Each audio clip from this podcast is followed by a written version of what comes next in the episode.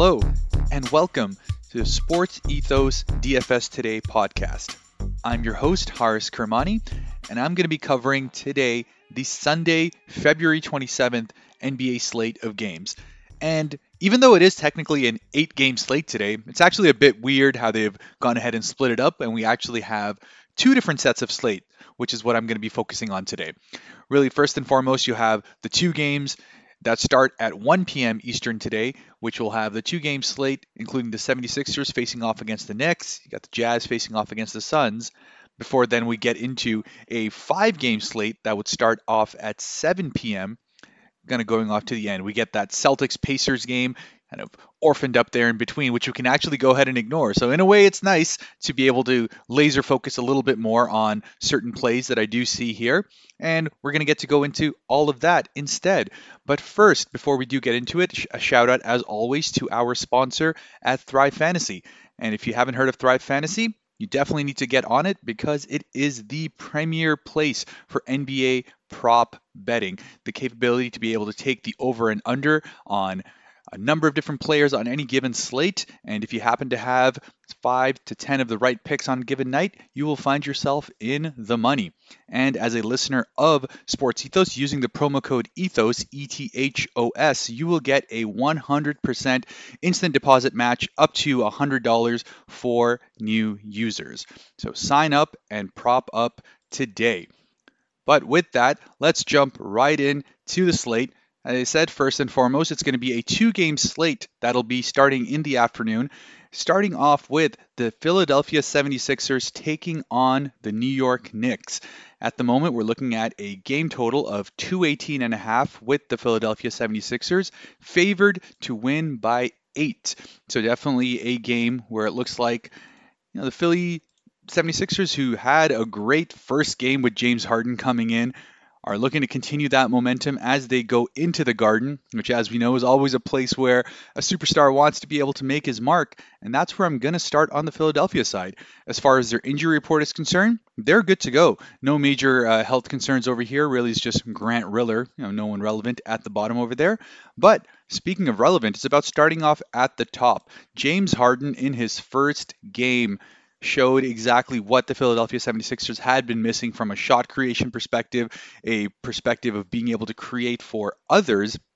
And right off the bat, in his first game, played 35 minutes, looked absolutely rejuvenated, being in a 1 2 punch, which is a far more, I'd say, natural role for James Harden rather than having to worry about two other superstars with him. And him and Embiid just fit like an absolute glove. Harden went off 58 DK points in his first game, and at 10,700, I am inclined to say he's my guy to be able to go in on between him and Embiid.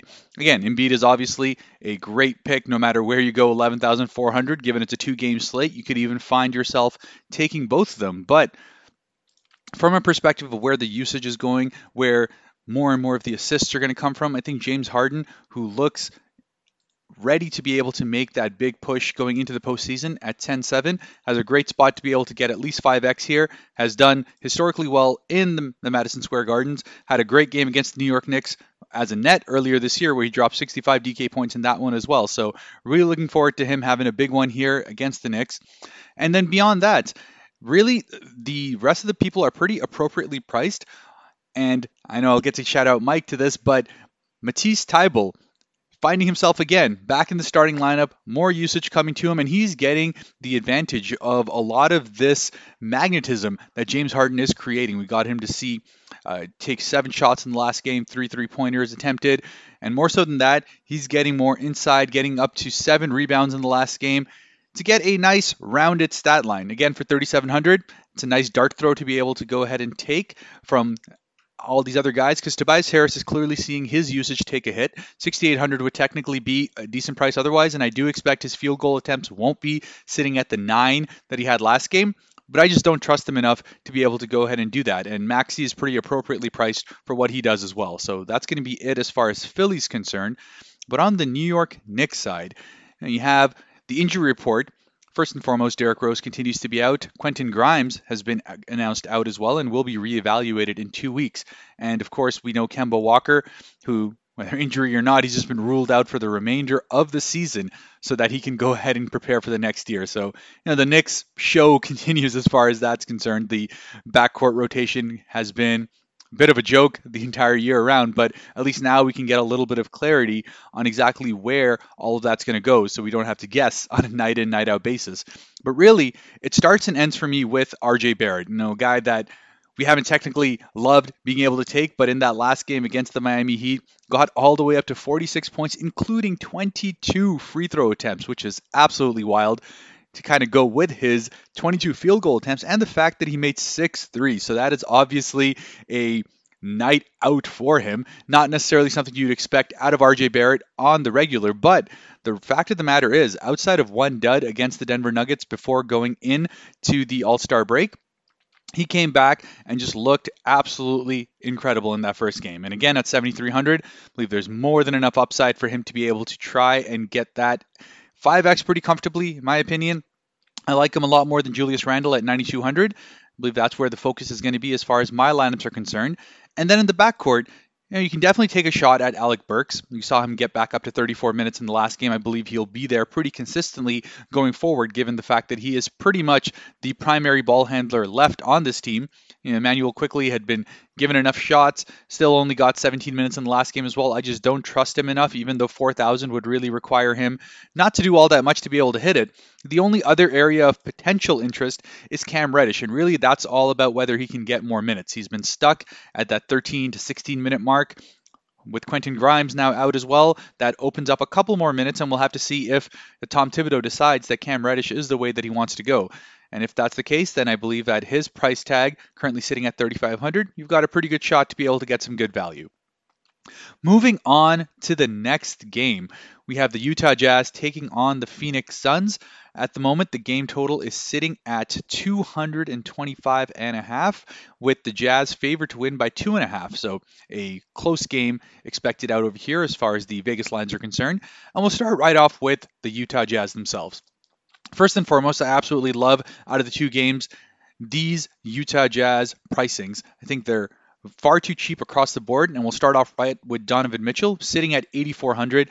He's just in a spot where he has been playing far beyond that. Last three games now, no game below 46 and a half DK points, got up to 33 real points and hasn't had less than 30 real points in three of his last four games as well. So just in a great groove as far as his shot making is concerned. With Donovan Mitchell, it's all about him getting hot. We know that he has points where he gets streaky, where he can be a little tough and rough from the field goal attempts period, but you know he's going to get somewhere close to 20 field goal attempts every night that he goes. And if he's shooting it as efficiently as he is now, and you often see when he gets on a roll, he keeps it going, this is going to be a great spot to be able to go ahead and take him.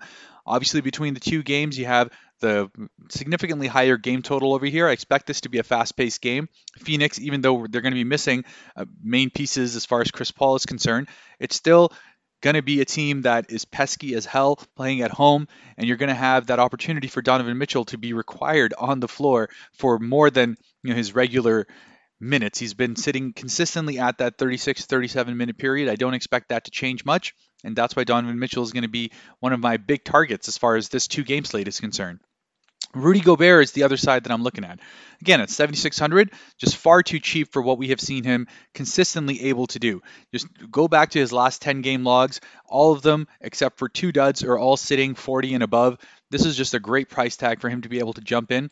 Again, you got DeAndre Ayton on the other side, which means that you're going to need more of that size to be able to go ahead and bang with that. And that's going to mean Rudy Gobert's minutes total is going to stay exactly where we need it to stay for him to be able to go ahead and get those big rebounding games.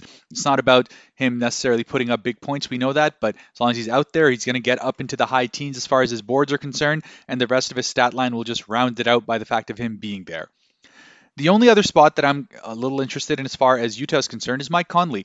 I believe his price is right in the wheelhouse of where I would be pretty interested. Again, it's the fact that it's a two game slate. You don't have that much margin for error. At 6,000, that's a pretty good spot to be able to take a Mike Conley who can get you consistently in the 30s as far as DK points are concerned. Again, a faster paced matchup. His uh, shot attempts will likely be in that low double digits again, which gives him that opportunity to get up to his DK point value, given the fact that he'll be on the floor enough to rack up those dimes and the odd sprinkling of boards that he does as well. So that's going to be the major ones as far as Utah is concerned.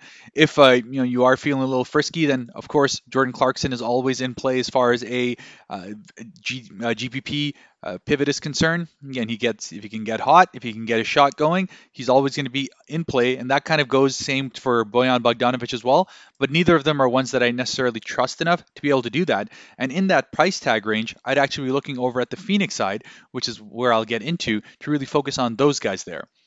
So, as far as Phoenix themselves are concerned, uh, first and foremost, let's get to the injury report, which is Chris Paul continues to remain out, Cam Payne continues to remain out, and we know that uh, Frank Kaminsky, Dario Saric are already out, while Aaron Holiday is listed as questionable. So, first and foremost, that backcourt rotation is going to be really interesting to see given the fact that we already have two of their major ball handlers out. And if Aaron Holiday ends up going out as well, then we may end up seeing Elfrid Payton get the start instead. And if that happens, I'm definitely interested in taking him for 3,500.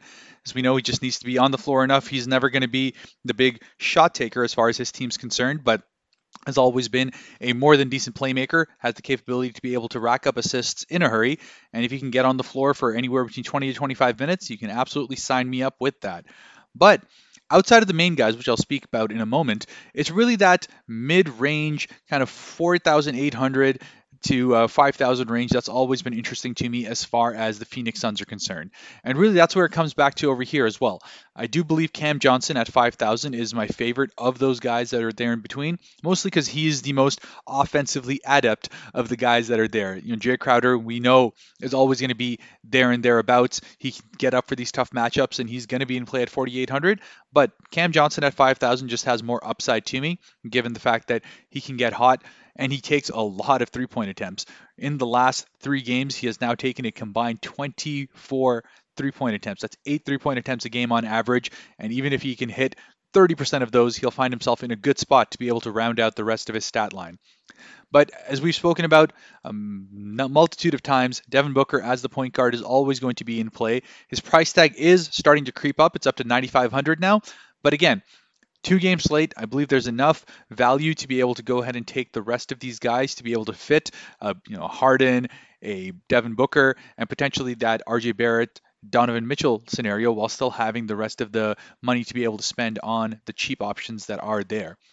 The other side is DeAndre Ayton, and that's really the decision you have to make. I do like Rudy Gobert for $1,000 more. I think he's got more upside. I think he's got more capability to be able to rack up more boards, be more involved in a team that needs his capability to be out there as really the main big guy. On the other hand, Phoenix, as much as Chris Paul changes a lot of things, I actually think that hurts DeAndre Ayton because that combination of Chris Paul getting it into DeAndre Ayton was helping his efficiency as well as his overall field goal attempts quite a bit. And while Devin Booker is no slouch as far as playmaking is concerned, he is obviously no Chris Paul, and that's going to end up taking a little bit away from DeAndre Ayton. I will never fault you for taking him. I just don't see that same level of upside that you could get with a Rudy Gobert on the other side, and then being able to take a few more kind of GPP pivots instead and go ahead and fade on DeAndre Ayton. Now, again, since it is a two-game slate, I will just give you, you know, basically my tiers.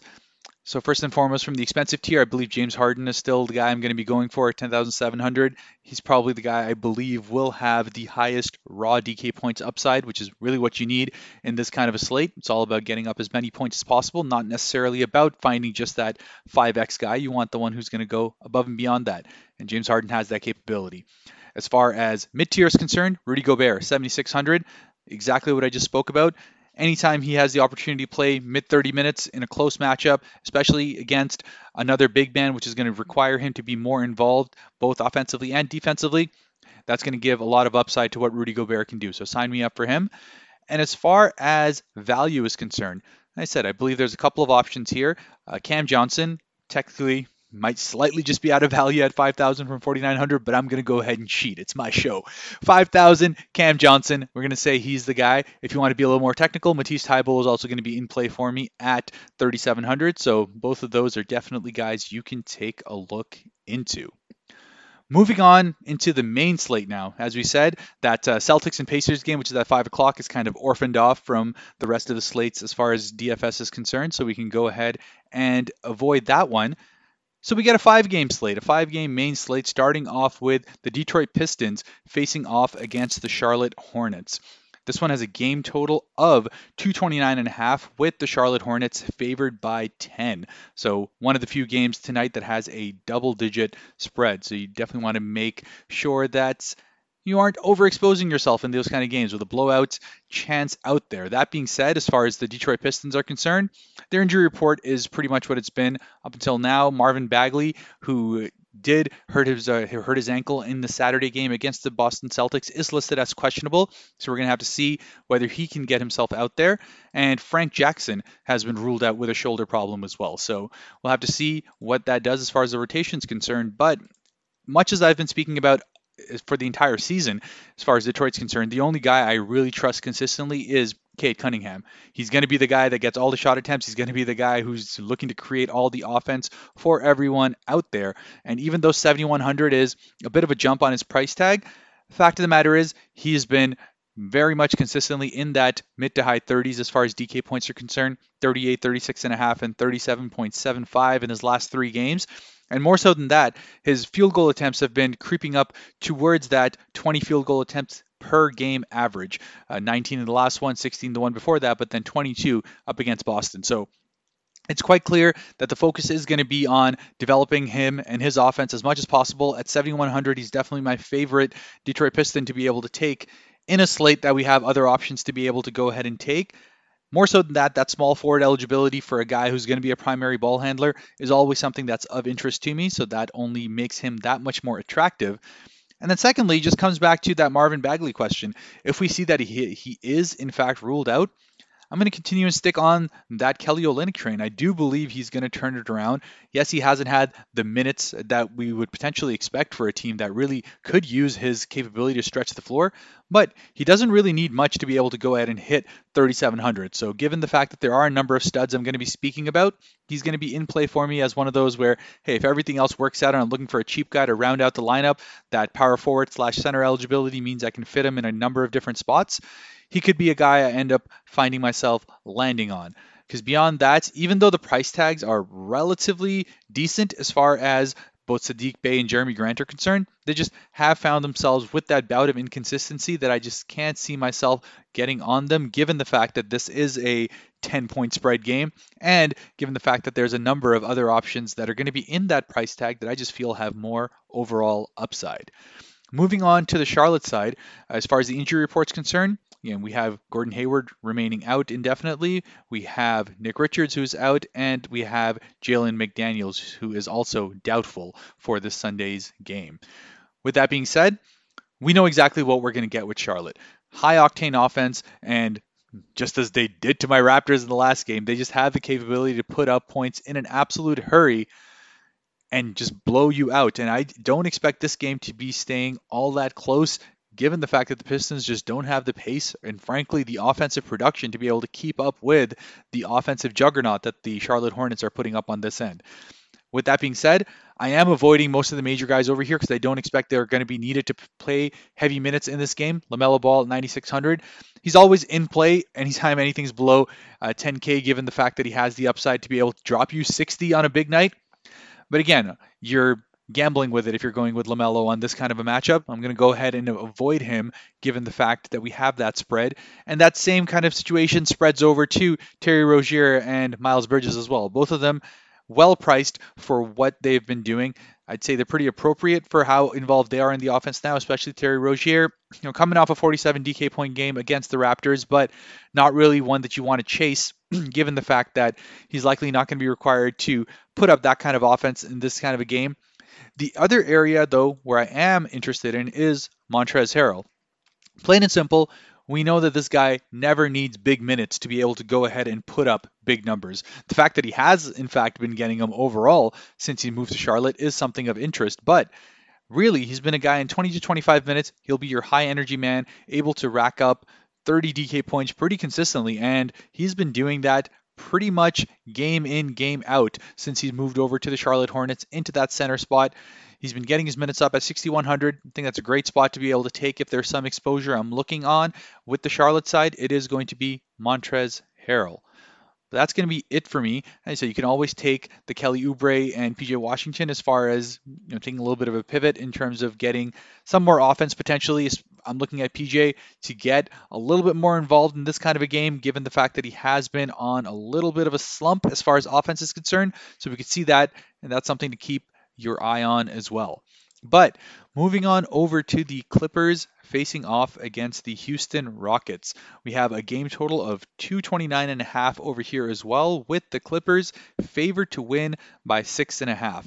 Again, a bit of a closer game. Houston at home, high octane game. It's going to be run and gun for both these guys. Both young teams just absolutely looking to uh, make their marks and the Clippers just continue to be exactly who we've seen. Reggie Jackson continues to be the major force on the offensive end, but his price tag has gotten up to a point where I no longer think he he is of that value that I'm going to be taking. Again, anytime he gets below 7,000, he gets into play for me just because of the field goal attempts that we know he's going to get by and large. But at 7,600, that's just a bit too high for me. I'm more interested in someone like a Terance Mann who has been consistently showing his offensive versatility. Now he's up to 30 field goal attempts in his last two games, got up to 17 in the last game, shot 9 of 17 there, 45 and a half DK points. Just has been an absolute revelation as far as the offense is concerned from his end. Not necessarily a guy who was known for that coming into the year, but plain and simple, with all the injuries that have come around, he's been asked to be a bigger uh, option as far as the offense is concerned, and he has shown his capability to be able to do that. So at 6,100, he is definitely in play for me. But the other area of interest, and this is uh, again going back to that kind of 4,000 to 4,700 in this case wheelhouse, there's a number of guys over here that I have real interest in. First and foremost, Isaiah Hartenstein has gotten 25 and 28 minutes in his last two games that he's played, and we know that he is a per-minute monster as far as DK points are concerned. Has dropped 40.5 and 32.25 in those two games there, and for him to be at 4,700 in a situation where he is likely going to be playing uh, somewhere close to that again, given the fact that they're not the Houston Rockets side that is are not necessarily the traditional bigs on their end they've got a little bit more stretch. They need a guy who's going to be able to go ahead and compete with Christian Wood on the outside and be a little bit more laterally quick than someone like Ivica Zubac is. So I expect Hartenstein to be a little bit more involved. Yet again if he can get to that mid to high 20s as far as his minutes are concerned it is an absolute lock that he will get 5x and he's one of my favorite kind of value guys to be able to take on this lineup. And that goes alongside Luke Kennard, who, as much as we say Isaiah Hartenstein is versatile, Luke Kennard is here just to absolutely shoot. Just a gun. He gets up anywhere between 8 to 10 three point attempts a game. And with his shooting capability, he does that efficiently. Obviously, we don't expect him to keep shooting at the 70% three point rate that he's been doing for the last three games, but even if that comes down to earth, there is more than enough upside at 4,600 for him to consistently hit that value as long as he gets the kind of minutes he's been getting as he did against the Lakers. Again, the worry with with Kennard is if he can get cold, then he's not really offering much else otherwise. So you're hoping that he can at least keep shooting at a decent enough clip to keep him on the floor. But at 4600 there's again more than enough upside and the fact that he's got that uh, point guard slash shooting guard eligibility again puts him into a couple of different spots it's actually kind of interesting that he's a point guard he's never really handled the ball in there but hey draftkings is going to draftkings and then finally it's the robert covington side i I will go ahead and say I still don't understand the Clippers rotation to be able to only give him 20 minutes 21 minutes on a consistent basis. It doesn't make sense given how versatile he is. And he showed that in that Lakers game. He was a key reason as to why they were able to pull out that win, put up 32 DK points in the 20 minutes he did play. Just given that inconsistency as far as his minutes and usage is concerned, he's more of a GPP pivot than anything else. But again, at 4,000, there's just a lot of opportunity for him to be able to do better than 5x on that. And in a five game slate, that's exactly what you are looking for. But moving on to the Houston side, as first of all, as far as the injury report is concerned, we know that John Wall and Usman Garuba continue to be out, but it's Kevin Porter Jr. that's going to be the point of interest over here. He is coming in questionable with his ankle up against the uh, against the LA Clippers here, and if he is sitting out, then Jalen Green again becomes a guy that I am absolutely laser focusing in on. Put up 41.75 DK points in the last game that he played. More importantly, his offense is starting to come around as far as efficiency is concerned. That was one of his biggest issues coming into the early season, shooting anywhere between 38% on away games and 41% on home games. So it's obviously been just volume chucking, not able to get his shot going really. It's more about just putting up that volume and getting it going. But the fact that he is shooting 50% over his last three games on average, and that includes shooting over 40% from three. That's a great sign as far as his offense is concerned because he's not necessarily a point guard per se. He's a bit of a tweener. He's definitely more of a natural shooting guard. But given the fact that he's going to be getting mid to high 30s as far as minutes are concerned, he is one of my key plays as far as the Houston Rockets are concerned, especially in a game where, regardless of where the score goes, he's going to find himself on the floor Houston has nothing else much to play for beyond really focusing on building up their rookies, their confidence, their shooting capabilities, all of that. So he's a lot more in play for me than a Dennis Schroeder, who at 5,100 is also a solid option. I just think there's a lot more upside with Jalen Green. The only other area that I'm really looking in on is Jae'Sean Tate. So we spoke about Kevin Porter Jr. being out. If that happens, it's really Jae'Sean Tate that ends up taking over most of those point guard capabilities. Uh, both Dennis Schroeder and and Jalen Green are more shoot first rather than look for their uh, look for their teammates kind of guys. Schroeder will get it just from the value from a volume perspective, but it's Jae'Sean Tate that's really there looking to get his teammates involved, and the fact that he has that power forward eligibility for a guy who's going to be one of the primary ball handlers is of interest to me. And basically those guys in that 5,000 range are more interesting and more attractive to me rather than someone like a Christian Wood, who at 8,300 is just priced a little too high for what I can expect from him as far as consistency is concerned. Yes, he's got the capability to be able to put up a big game here and there, and in general, against the Clippers, he's never really found that same kind of groove, and he often gets pulled early as a result. Even in the first game, he only played about 24 minutes in that one. I don't necessarily know how many minutes he's going to play in this game, given how much the Clippers like to go small, which is really going to put away from a Christian Wood. So we'll have to see how that goes. But it's really Tate, Green, and Schroeder as far as the major uh, usage is going to be and where my major interest is in. Moving on to the third game of the slate, we have the Dallas Mavericks taking on the Golden State Warriors in what should be probably the most fun match of the night to be wa- to be able to actually watch in terms of real basketball. So I'm looking forward to that. But the Mavericks are at the Warriors in a game that has a 219 total, and the Warriors currently favored by three and a half. So definitely expect it to be a close game as far as that's concerned, and we'll uh, get into why with some of the uh, questionable sides as far as Golden State is concerned. Starting though with Dallas, really you can never look past Luka Doncic. Plain and simple, 11,700. He's a stud. You know he's going to bring game in, game out.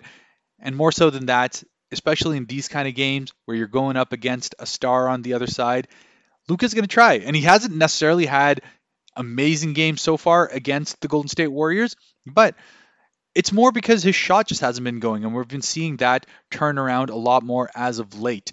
Uh, with that New Orleans Pelicans games where he really went into an absolute zone before the All Star break, and even though he went 8 of 24 in the last game against the Utah Jazz, still was able to put up 51 DK points there as well. So his floor is always going to be secure, it's really about how much upside he can hit on any given game. And if there's a stud I'm looking to gamble on, there's really only him, or I'm going to speak about Jokic a little bit later, but really it's Luka Doncic at 11,700. That is going to be the alpha and the omega as far as the Dallas offense is concerned, definitely in play. The other side that was interesting was Spencer Dinwiddie showed his capabilities as to what the Dallas Mavericks are really needing from another guard to take away some of that kind of offensive burden from a Luka Doncic. Uh, Jalen Brunson is the one who kind of took the uh, brunt of that, only getting up 11 field goal attempts in that game. I do believe he'll get back to normal. But Spencer Dinwiddie, 12 field goal attempts, put up 28 DK points. 5,300 isn't necessarily the most attractive price tag for him, but again, it's about them needing that offense. And on a matchup in which I believe the total is going to easily surpass 219. I'm just going to throw it out there now. 219, I believe, is a bit too low for the matchup that we're going to see. So Dinwiddie is definitely in play for me just because of that shooting guard capability, the fact that he's going to be needed to put up that offense on a team that really, really needs it, and the fact that Jalen Brunson is the one who's kind of taken a back seat uh, as far as the offensive uh, burden is concerned in the last couple of games. So definitely something to keep an eye out on, and we'll see how that kind of shapes out. The front court continues to be something that's pretty much by committee as far as Dallas is concerned. We saw in the last game Dwight Powell get all the way up to 20, uh, 26 minutes, got 12 field goal attempts in that game, put up 32 DK points, but I'm not really looking to chase that given that they're just as likely to be able to pull him out early, get a little more minutes in as far as Maxi Kleber is concerned. And then if that doesn't end up working out, then they'll even throw some Davis Bertans in there as well, who we also saw get up to 19 minutes and scored 17 actual points, including five three pointers. So it's just whoever can get hot and any given night is going to be getting those kind of minutes. And honestly, I don't necessarily trust any of them. If there was like a dart throw I wanted to uh, be able to put out there, I'd probably put that on Davis Bertans just because we know that if he can get hot, he's going to go ahead and stay on the floor, put up anywhere between 8 to 10 field goal attempts from downtown, which should allow him to be able to hit that 3,700. But again, not the most exciting pick given the fact that his minutes have been so up and down.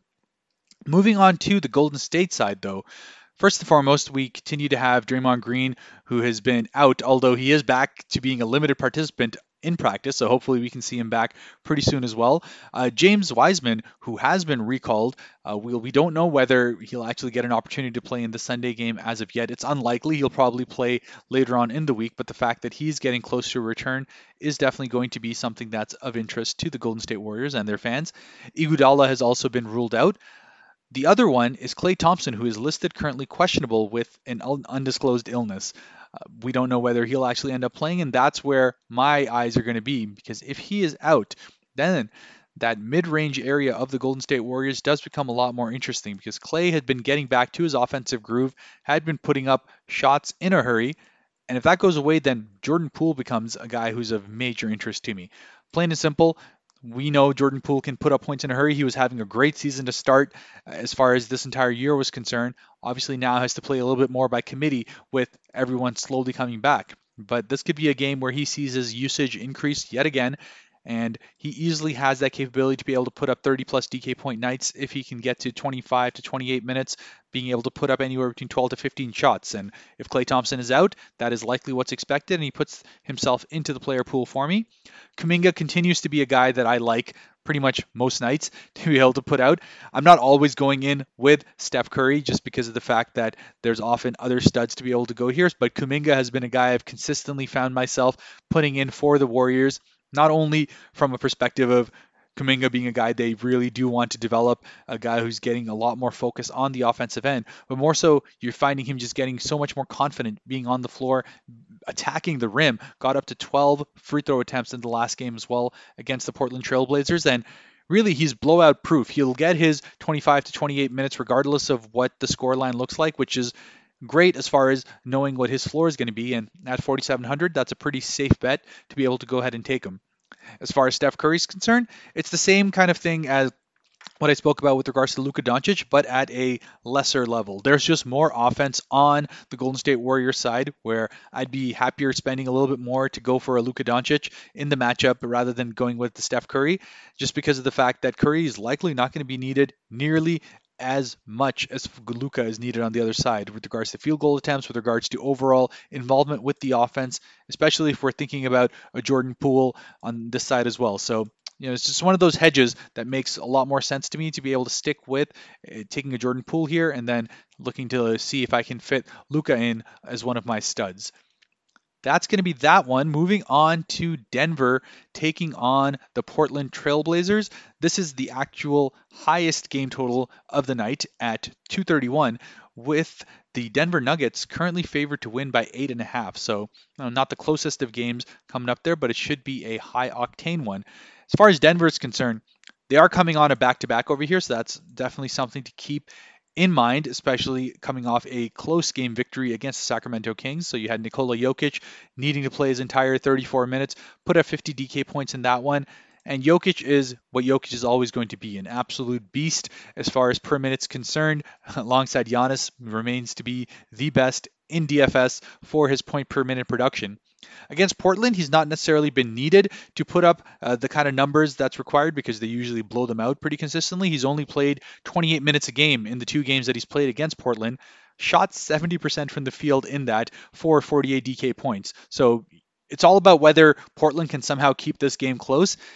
I don't necessarily expect that given the fact that uh, Portland is also going to be missing a number of their guys. We already know Nurkic is out at this point, and there's a couple of more uh, questionable and uh, injuries on the Portland side as well, where that's going to make it even more difficult for them to be able to generate that offense. So Jokic is, you know, as much as I could see myself taking this one on the chin and getting kicked in the knees for doing it, I'm probably going to be fading Nikola Jokic in this matchup.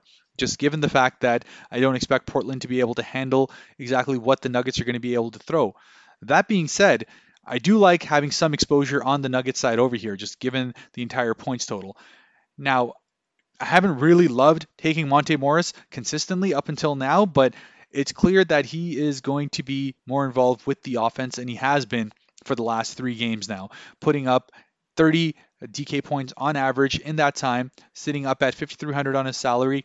And more so than that, it's the fact that he is shooting four three point attempts a game that is getting a little bit more upside as far as his offense is concerned. He's always been a little streaky on that side of things, but he has been finding himself in a good groove as far as that's concerned, shooting over 70% for the last three games. Obviously, that's not necessarily sustainable from the three point line, but the confidence is there, which means that his minutes are going to be there. And in a matchup where even if he plays 28 minutes, he's going to find himself in a great spot to be able to pay off that 5,300 definitely one of the guys that are in play for me, and that's more so than an Aaron Gordon or a Will Barton, who I believe are both fairly priced for what they've been doing, and especially Aaron Gordon, who's been a little bit more involved on the offense, probably the one I trust a little bit more between the two if I was to choose.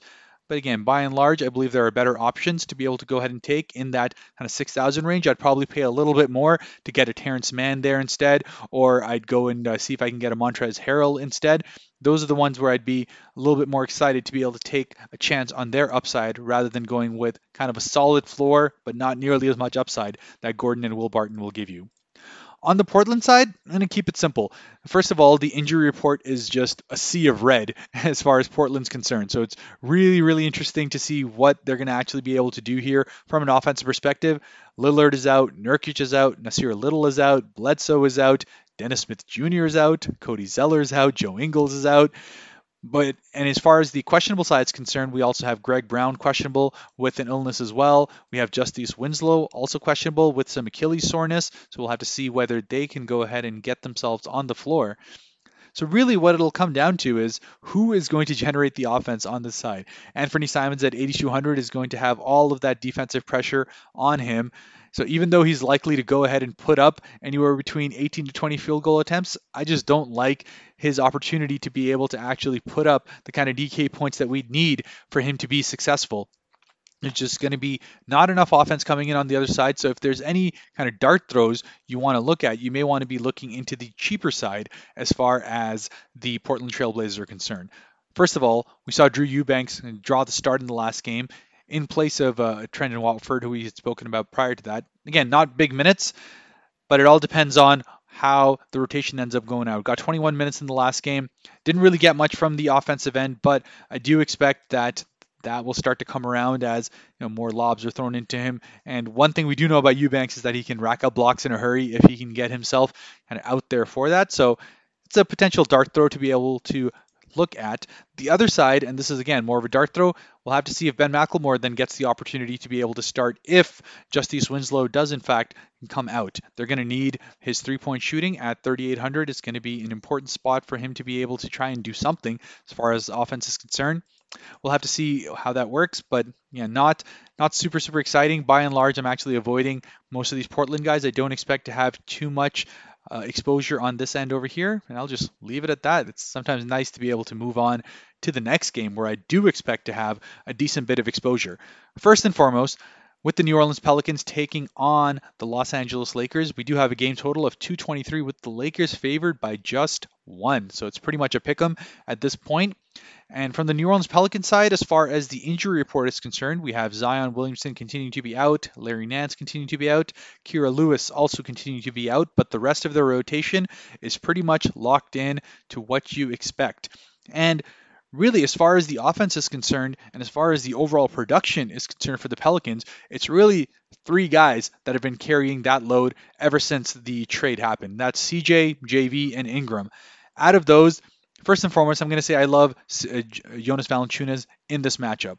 He's got a great opportunity to be able to go ahead and dominate the bigs on the Lakers side. And just plain and simple, they don't have the size nor do they have the overall strength to be able to match up to what Jonas Valanciunas is bringing. And more so than that, what we've been seeing since CJ has come over here and taken over kind of being the primary offensive option Valanciunas' field goal attempts have actually been going up. He's got up to 16 field goal attempts in the last game, and his rebounding totals have really taken a sharp upturn. 18 two games ago, 17 in the games before that. So just so much to like as far as his floor is concerned and his ceiling is concerned. Jonas has always been one of those guys that I can bank on to be able to get into the high 30s to low 40s as far as DK points are concerned. So in most matchups, I'll like taking him anyways, but given this one, given how close I expect this one to be, and given the lack of inside presence on the other side as far as the Lakers are concerned, I absolutely love taking Valanciunas in this matchup. He's going to be my favorite from the Pelican side. But CJ at 8,900, I will never fault you for taking him. He has been just an absolute man on a mission since he moved over to the Pelicans. It's clear that the Pelicans, first and foremost, are doing everything they can to be able to get themselves back into that playoff hunt, to get themselves into at least the play in game. And that's meant that CJ, who has taken 25, 26, 18 field goal attempts in his last three games and consistently been in that 50 DK point range, is just a guy who is going to be getting all the usage that he can handle. And for a guy that's still sub 9K, I think that's a great spot to be able to go ahead and take advantage of that against the Lakers team that I mean, we've we've spoken about the Lakers defense by and large throughout the season. It's been an absolute joke, but more so against shifty guards, guards who have that little extra burst when they get themselves going, really find themselves in a lot of space against the Lakers. There's a reason why, for guards in general, the Lakers are the 21st worst defensive team in the league, and CJ is going to get his opportunity to take all the advantage of that. Between CJ and JV is where I trust the most. I do think Ingram is at a good price tag, but you know, we speak about upside. We speak about the capability of being able to put up that 50 DK points game from that kind of seven to 8,000 salary range. And I just don't see that at the moment with Brandon Ingram. He's just not getting enough shots and not enough ball handling ever since CJ has come to be able to consistently say that he has that kind of upside. I'd say in cash games, he's a pretty good spot. He probably will be able to get somewhere near 5K or 5X on his value, but Beyond that, it's CJ and JV that I'm going to be focusing on, and the rest of these guys you can just go ahead and avoid. Moving on to the Lakers side, their injury report is pretty much what we've seen up until now. Anthony Davis continues to be out uh, with that last uh, with that last diagnosis in which he would be out at least two weeks. Still no further update for him to be coming back, and it looks like it's going to be mid to late March before we get to see him. So in his absence, it's been a lot more usage. I mean, at this point, I don't know how much more usage you can give, but LeBron James has been required to take on every little bit of burden. And it is definitely starting to show. His efficiency is taking a hit, but at 10,900, you can just never bet against a LeBron James. In a matchup where they're expected to win by one, the Lakers need every game that they can get if they are to have any real chance of getting into the playoffs. Not in a great spot, plain and simple, as far as this point of the season is concerned for them. And sitting at a precarious ninth position, they can't afford to let any of these go. So LeBron is going to get to continue shooting 23, 27, and 18 field goal attempts in his last three games as well. And his upside, we know exactly what his upside is. He's going to be in that 50 range as a floor, and he's got the capability to put up 60 to 70 DK points on any given night, given how tight it is. We are going to speak about kind of the uh, different studs that we could potentially go in between, and I'll and I'll say this right here: if I'm not taking Luka Doncic, then I'm going to be looking at LeBron James to be able to be the guy that I believe in. Not only because one, late games. There's just something about taking a guy in a late game that I've always liked in general. But Lakers at home are really going to require more offense coming out of him. But the other side over here, and we can speak about the mid range over here, but it's Dwight Howard who got the opportunity to start in the last game. 26 minutes played, put up 44 and a half DK points, continues to be at the minimum salary of 3,000, which is crazy to me. You would have seen that adjusted, I would have thought, but hey, I'm definitely looking to take advantage of this. It's likely that he's going to continue to get the opportunity to start, especially having a Jonas Valanciunas on the other end. He's going to be a big body to be able to put up against him, which means that even if he's not necessarily going to be dominant the way that he was able to in the last game against the Clippers, he is going to have the opportunity again to play that mid to high 20 minutes, which should give him more than enough opportunity to put up a low end double double. Should be easily able to break 5x, if not 6, 7x on that three that 3,000 price tag. So definitely a key guy for me to be able to look at. the only other area I'm potentially looking at is Talen Horton Tucker, just plain and simple because of his price tag taking a 4,600 spot, small forward eligibility, the capability for him to get hot. He's more of a, a cash pick rather than a GPP one, just because you don't necessarily see huge upside as far as his offensive side is concerned, or more so his ancillary stats, which are always sitting at you know between three rebounds, three assists. Not really a big steals or blocks guy, but at 4600 if you're looking at a guy to round out your lineup if everything else has worked out i do think he's in a good spot to be able to get uh, at uh, 5x at the very least though i would probably be pushing more towards kuminga for 4700 in between those two so that brings us to the end of our five game slate for the main one. I'll move right into the tiers for me. First and foremost, as my expensive guy, like I said, there's a number of studs here, all that are in play, but I'm going to say that Luka Doncic is going to be the guy that I'm going to focus on as far as my expensive one's concerned. At 11-7, in a absolutely great matchup in a matchup in which he's going to be needed to be more offensively involved. And the fact that the Golden State Warriors are missing some of their pieces with potentially Klay also being out that's going to give more opportunity for the game to stay closer and for Luka to do his thing. So at 11-7 he's my main guy. At that mid tier I'm going right back to that Houston game that I spoke about. Jalen Green 5400 think is in an absolutely smash spot to be able to do well as far as his DK points are concerned. With Kevin Porter Jr. questionable, I'll have to keep an eye out on that. But if he is ultimately ruled out, that just makes it even more of an interesting spot for me to be able to take Jalen Green in a matchup that's expected to stay close, in a matchup that Houston is playing at home, second highest game total of the night. And regardless of everything else, Jalen Green is going to get his minutes. Great spot to be able to go ahead and take him.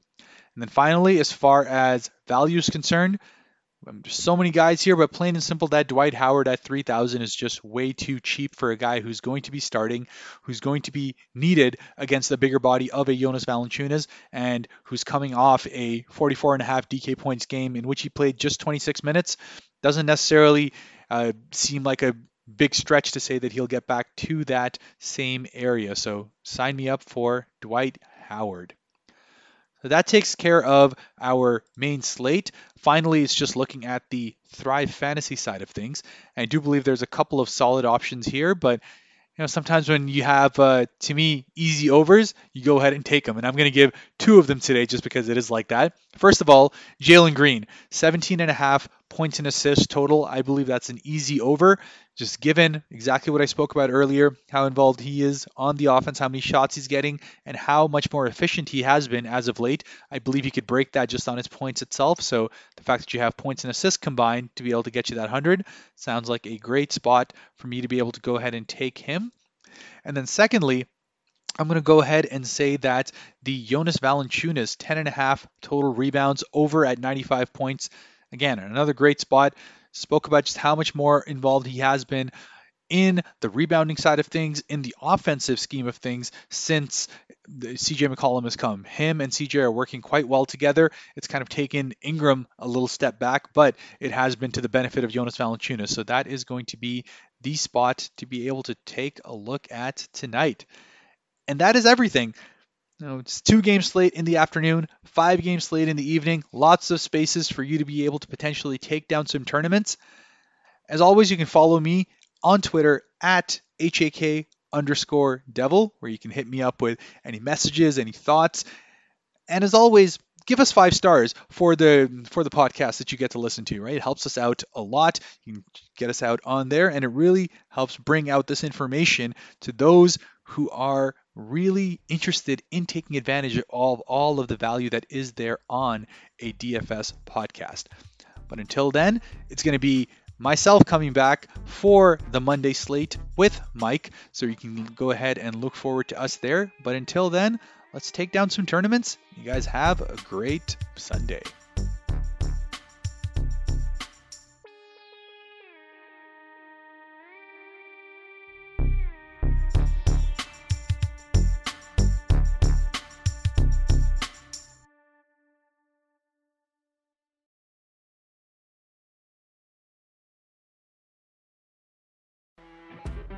You know, when you're listening to a true crime story that has an unbelievable plot twist that makes you stop in your tracks? That's what our podcast, People Are the Worst, brings you with each episode. I'm Rachel. And I'm Rebecca. We're identical twins who love true crime cases that make you say, didn't see that coming, and we hate the people responsible for them. Listen to People Are the Worst now on Apple, Spotify, or wherever you get your podcasts.